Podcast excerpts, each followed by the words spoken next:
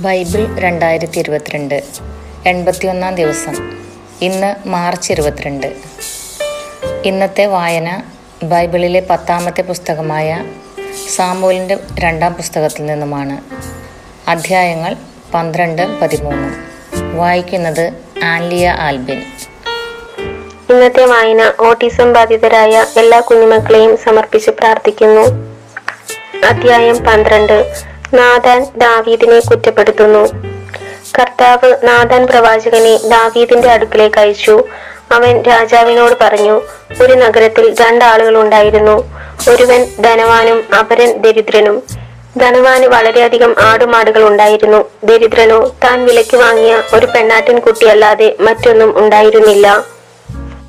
അവൻ അതിനെ വളർത്തി അത് അവന്റെ കുട്ടികളോടൊപ്പം വളർന്നു. അവന്റെ ഭക്ഷണത്തിൽ നിന്ന് അത് തിന്നു. അവന്റെ പാനീയത്തിൽ നിന്ന് അത് കുടിച്ചു. അത് അവന്റെ മടിയിൽ ഉറങ്ങി. അത് അവന് മകളെ പോലെ ആയിരുന്നു. അങ്ങനെയിരിക്കെ ധനവാന്റെ ഭവനത്തിൽ ഒരു യാത്രക്കാരൻ വന്നു. അവന് വേണ്ടി സ്വന്തം ആടുകളിൽ ഒന്നിനെ കൊന്ന് ഭക്ഷണം ഒരുക്കുവാൻ ധനവാന് മനസ്സിലായിരുന്നു. അവൻ ദരിദ്രന്റെ ആട്ടിൻകുട്ടിയെ പിടിച്ചു തന്റെ അതിഥിക്ക് ഭക്ഷണമൊരുക്കി ഇത് കേട്ടപ്പോൾ ക്രൂധനായി ദാവീദ് പറഞ്ഞു കർത്താവാണെ ഇത് ചെയ്തവൻ മരിക്കണം. അവൻ നിർഭയം ഇത് ചെയ്തതുകൊണ്ട് നാല് മടങ്ങും മടക്കി കൊടുക്കണം. നാദാൻ പറഞ്ഞു ആ മനുഷ്യൻ നീ തന്നെ. ഇസ്രയേലിന്റെ ദൈവമായ കർത്താവ് അരുളി ചെയ്യുന്നു. ഞാൻ നിന്നെ ഇസ്രയേലിന്റെ രാജാവായി അഭിഷേകം ചെയ്തു. സാമൂളിൽ നിന്ന് നിന്നെ രക്ഷിച്ചു. നിന്റെ യജമാനന്റെ ഭവനം നിനക്കു നൽകി. അവന്റെ ഭാര്യമാരെയും നിനക്കു തന്നു. നിന്നെ ഇസ്രയേലിന്റെയും യൂതായുടെയും രാജാവാക്കി. ഇതുകൊണ്ട് തൃപ്തിയായില്ലെങ്കിൽ ഇനിയും അധികം നൽകുമായിരുന്നു. പിന്നെ എന്തുകൊണ്ട് നീ എന്നെ അനുസരിക്കാതെ എന്റെ മുൻപാകെ ഈ തിന്മ ചെയ്തു? അമ്മോനിയരുടെ വാൾ കൊണ്ട് ഹൃത്യരായ ഊയായെ നീ കൊല്ലിച്ചു. അവന്റെ ഭാര്യയെ നീ അപഹരിച്ചു. എന്നെ നിരസിച്ച് ഹിത്യനായ ഊറിയായുടെ ഭാര്യയെ നീ സ്വന്തമാക്കിയത് കൊണ്ട് നിന്റെ ഭവനത്തിൽ നിന്ന് വാൾ ഒഴുകിയില്ല. കർത്താവ് അരുളി ചെയ്യുന്നു നിന്റെ സ്വന്തം ഭവനത്തിൽ നിന്ന് തന്നെ നിനക്ക് ഞാൻ ഉപദ്രവമുണ്ടാക്കും. നിന്റെ കൺമുൻപിൽ വെച്ച് ഞാൻ നിന്റെ ഭാര്യമാരെ അന്യന് കൊടുക്കും. പട്ടാപ്പകൽ അവൻ അവരോടൊത്ത് ശയിക്കും. നീ ഇത് രഹസ്യമായി ചെയ്തു. ഞാനിത് ഇസ്രയേലിന്റെ മുഴുവൻ മുൻപിൽ വെച്ച് പട്ടാപ്പകൽ ചെയ്യിക്കും. ദാവീദ് അനുദപിക്കുന്നു ഞാൻ കർത്താവിനെതിരായി പാപം ചെയ്തു പോയി ദാവീദ് പറഞ്ഞു. നാദാൻ പറഞ്ഞു കർത്താവ് നിന്റെ പാപം ക്ഷമിച്ചിരിക്കുന്നു. നീ മരിക്കുകയില്ല.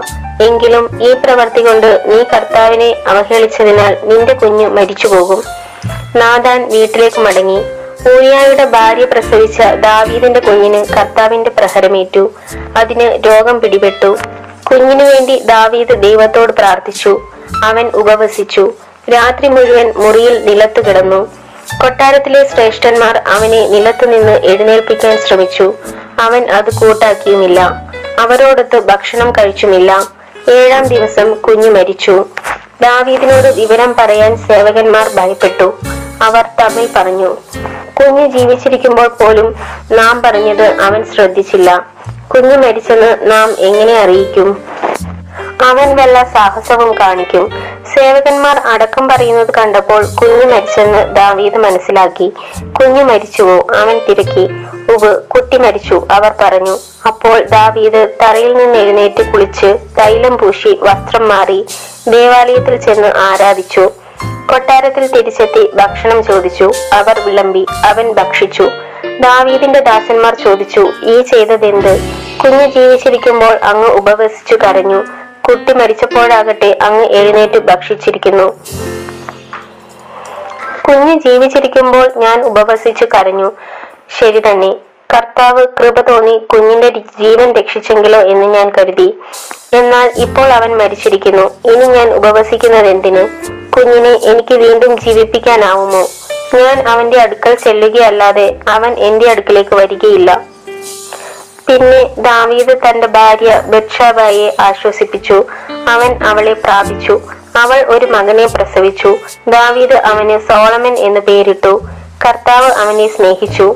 നാദാൻ കർത്താവിന്റെ നിർദ്ദേശമനുസരിച്ച് അവന് യദീരിയ എന്ന് പേരിട്ടു. യോവാബ് അമ്മൂനിയരുടെ റബ്ബ ആക്രമിച്ചു. രാജകീയ പട്ടണം പിടിച്ചെടുത്തു. അവൻ ദൂതന്മാരെ അയച്ച് ദാവീദിനോട് പറഞ്ഞു ഞാൻ റബ്ബ ആക്രമിച്ച് അവിടുത്തെ ജലസംഭരണികൾ കൈവശപ്പെടുത്തിയിരിക്കുന്നു. ബാക്കി സൈന്യത്തെ നയിച്ച് നഗരം അളഞ്ഞ് നീ തന്നെ അത് പിടിച്ചടക്കുക. അല്ലെങ്കിൽ നഗരം ഞാൻ പിടിച്ചടക്കുകയും ഇത് എന്റെ പേരിൽ അറിയപ്പെടുവാൻ ഇടയാകുകയും ചെയ്യുമല്ലോ. അതുകൊണ്ട് ദാവീദ് സൈന്യത്തെ നയിച്ച് റബ്ബായിലെത്തി നഗരം പിടിച്ചടക്കി.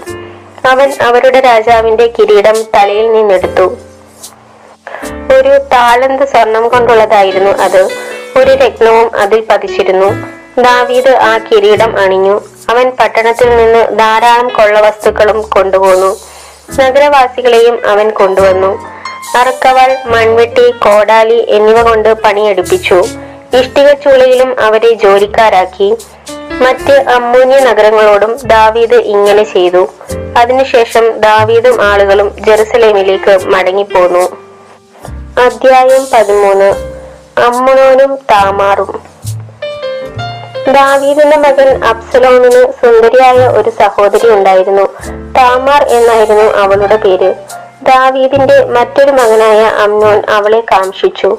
കന്യകയായ അവളെ സമീപിക്കുക അസാധ്യമെന്ന് കരുതിയ അമ്നോൻ അവളെ പ്രതി രോഗാതുരനായി തീർന്നു അമ്നോന് യോനാദാബ് എന്നൊരു സ്നേഹിതൻ ഉണ്ടായിരുന്നു ദാവീദിന്റെ സഹോദരൻ ഷിമയായുടെ മകനായ അവൻ വലിയ സൂത്രശാലിയായിരുന്നു.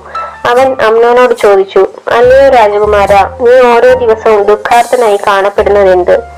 എന്റെ സഹോദരൻ അബ്സലോമിന്റെ സഹോദരി താമാറിനെ ഞാൻ സ്നേഹിക്കുന്നു അമ്നോൻ മറുപടി പറഞ്ഞു. യോനാദാബ് ഉപദേശിച്ചു.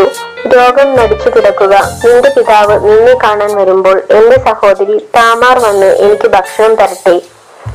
അവളുടെ കയ്യിൽ നിന്ന് ഞാൻ വാങ്ങി ഭക്ഷിക്കേണ്ടതിന് ഞാൻ കാണുകെ അവൾ തന്നെ ഭക്ഷണം ഒരുക്കട്ടെ എന്ന് അവനോട് പറയുക. അങ്ങനെ അമ്നോൻ രോഗം നടിച്ചു കിടന്നു. രാജാവ് കാണാൻ വന്നപ്പോൾ അവൻ രാജാവിനോട് പറഞ്ഞു എന്റെ സഹോദരി താമാർ വന്ന് എന്റെ മുൻപിൽ വെച്ച് തന്നെ അപ്പമുണ്ടാക്കി അവൾ തന്നെ എനിക്ക് വിളമ്പി തരട്ടെ അപ്പോൾ ദാവീദ് കൊട്ടാരത്തിൽ താമാറിന്റെ അടുക്കൽ ആളയച്ചു പറഞ്ഞു നിന്റെ സഹോദരൻ അമ്നോന്റെ വീട്ടിൽ ചെന്ന് അവന് ഭക്ഷണം ഉണ്ടാക്കി കൊടുക്കുക. അങ്ങനെ താമാർ തന്റെ സഹോദരൻ അമ്നോന്റെ വീട്ടിൽ ചെന്നു.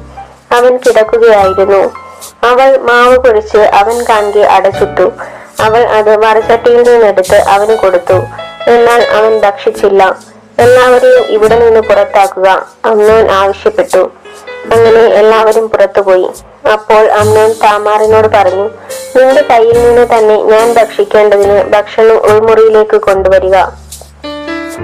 താമാർ അടയെടുത്ത് തന്റെ സഹോദരനായ അമ്നോന്റെ മുറിയിൽ ചെന്നു.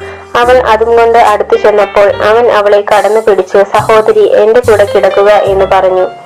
ഇല്ല സഹോദര എന്നെ അപമാനിക്കരുതേ. ഇസ്രയേലിൽ ഇത് നിഷിദ്ധമല്ലേ?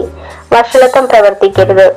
മറ്റുള്ളവരുടെ മുൻപിൽ ഞാൻ എങ്ങനെ തല ഉയർത്തി നടക്കും. ഇസ്രയേലിൽ നിനക്കും ദുഷ്കീർത്തി വരുമല്ലോ. ദയവായി രാജാവിനോട് അപേക്ഷിക്കുക. അവൻ എന്നെ നിനക്ക് വിവാഹം ചെയ്തു തരും. അവൾ ചെയ്യാൻ അപേക്ഷിച്ചു. അവളുടെ അപേക്ഷ അവൻ ശ്രദ്ധിച്ചില്ല. ബലം പ്രയോഗിച്ച് അവളുമായി ക്ഷയിച്ചു. പിന്നെ അമ്മൻ അവളെ അത്യധികം വെറുത്തു.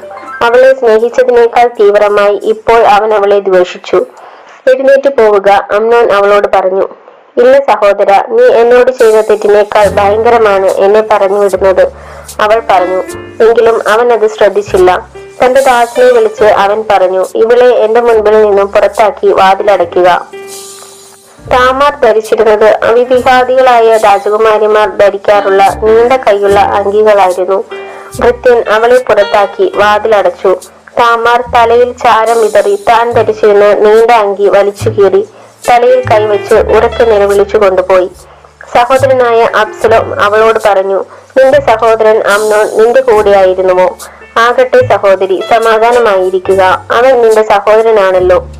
നീ ദുഃഖിക്കരുത്. അങ്ങനെ താമാർ സഹോദരനായ അബ്സലോമിന്റെ ഭവനത്തിൽ ദുഃഖിതയും ഏകാഗിനിയുമായി കഴിഞ്ഞു. ദാവീദ് രാജാവ് ഇത് കേട്ടപ്പോൾ അത്യന്തം കോപിച്ചു. അബ്സലോം ആകട്ടെ അമ്നാനോട് ഗുണമോ ദോഷമോ പറഞ്ഞില്ല. തന്റെ സഹോദരി താമാറിനെ മാനഭംഗപ്പെടുത്തിയതിനാൽ അവനെ വെറുത്തു. അബ്സലോമിന്റെ പ്രതികാരം. രണ്ടു വർഷം കഴിഞ്ഞ് അബ്സലോമിന് എഫ്രായിം പട്ടണത്തിനടുത്ത് ബാൽഹസോറിൽ വെച്ച് ആടുകളെ രോമം കത്തിരിക്കുന്ന ഉത്സവമുണ്ടായിരുന്നു. രാജകുമാരന്മാരെ എല്ലാം അവൻ ക്ഷണിച്ചു. അബ്സലോം രാജസന്നിധിയിൽ ചെന്ന് പറഞ്ഞു തിരുമേനി എന്റെ ആടുകളുടെ രോമം കത്തിരിക്കുകയാണ്. അങ്ങ് സേവകരുമൊത്ത് വിരുന്നാഘോഷങ്ങളിൽ സംബന്ധിക്കണം. ഇല്ല മകനെ ഞങ്ങൾ എല്ലാവരും വന്നാൽ നിനക്ക് ബുദ്ധിമുട്ടായി തീരും രാജാവ് മറുപടി പറഞ്ഞു. അപ്സലോം നിർബന്ധിച്ചെങ്കിലും രാജാവ് പോകാതെ അവന് മംഗളം നേർന്നു. അപ്പോൾ അപ്സലോം പറഞ്ഞു അങ്ങനെയെങ്കിൽ എന്റെ സഹോദരൻ അമ്നോൻ വരാൻ അനുവദിക്കണമേ. അവൻ പോരുന്നതെന്തിന്? രാജാവ് ചോദിച്ചു. എന്നാൽ അപ്സലോം നിർബന്ധിച്ചപ്പോൾ അമ്നോനും മറ്റു രാജകുമാരന്മാരും പോകാൻ രാജാവ് അനുവദിച്ചു. അബ്സലോം ദാസന്മാർക്ക് നിർദ്ദേശം നൽകി. അമ്നോൻ വീഞ്ഞു കുടിച്ച് മത്തനാകുമ്പോൾ അവനെ വെട്ടുക എന്ന്. ഞാൻ പറയുമ്പോൾ അവനെ കൊന്നു കളയണം ഭയപ്പെടേണ്ട. ഞാനല്ലേ നിങ്ങളോട് കൽപ്പിക്കുന്നത്. അപ്സലം കൽപ്പിച്ചതുപോലെ ഭൃത്യന്മാർ അമ്നോനെ കൊന്നു. രാജകുമാരന്മാർ കോവർ കഴുതപ്പുറത്ത് കയറി ഓടിപ്പോയി. അവർ കൊട്ടാരത്തിലെത്തുന്നതിന് മുമ്പ് തന്നെ അപ്സലം അവരെയെല്ലാം കൊന്നു. ആരും ശേഷിച്ചിട്ടില്ല എന്നൊരു വാർത്ത ദാവീദിന്റെ ചെവിയിലെത്തി. രാജാവ് എഴുന്നേറ്റ് വസ്ത്രം കീറി തറയിൽ കിടന്നു. കൂടെ ഉണ്ടായിരുന്ന ഭൃത്യന്മാരും വസ്ത്രം കീറി.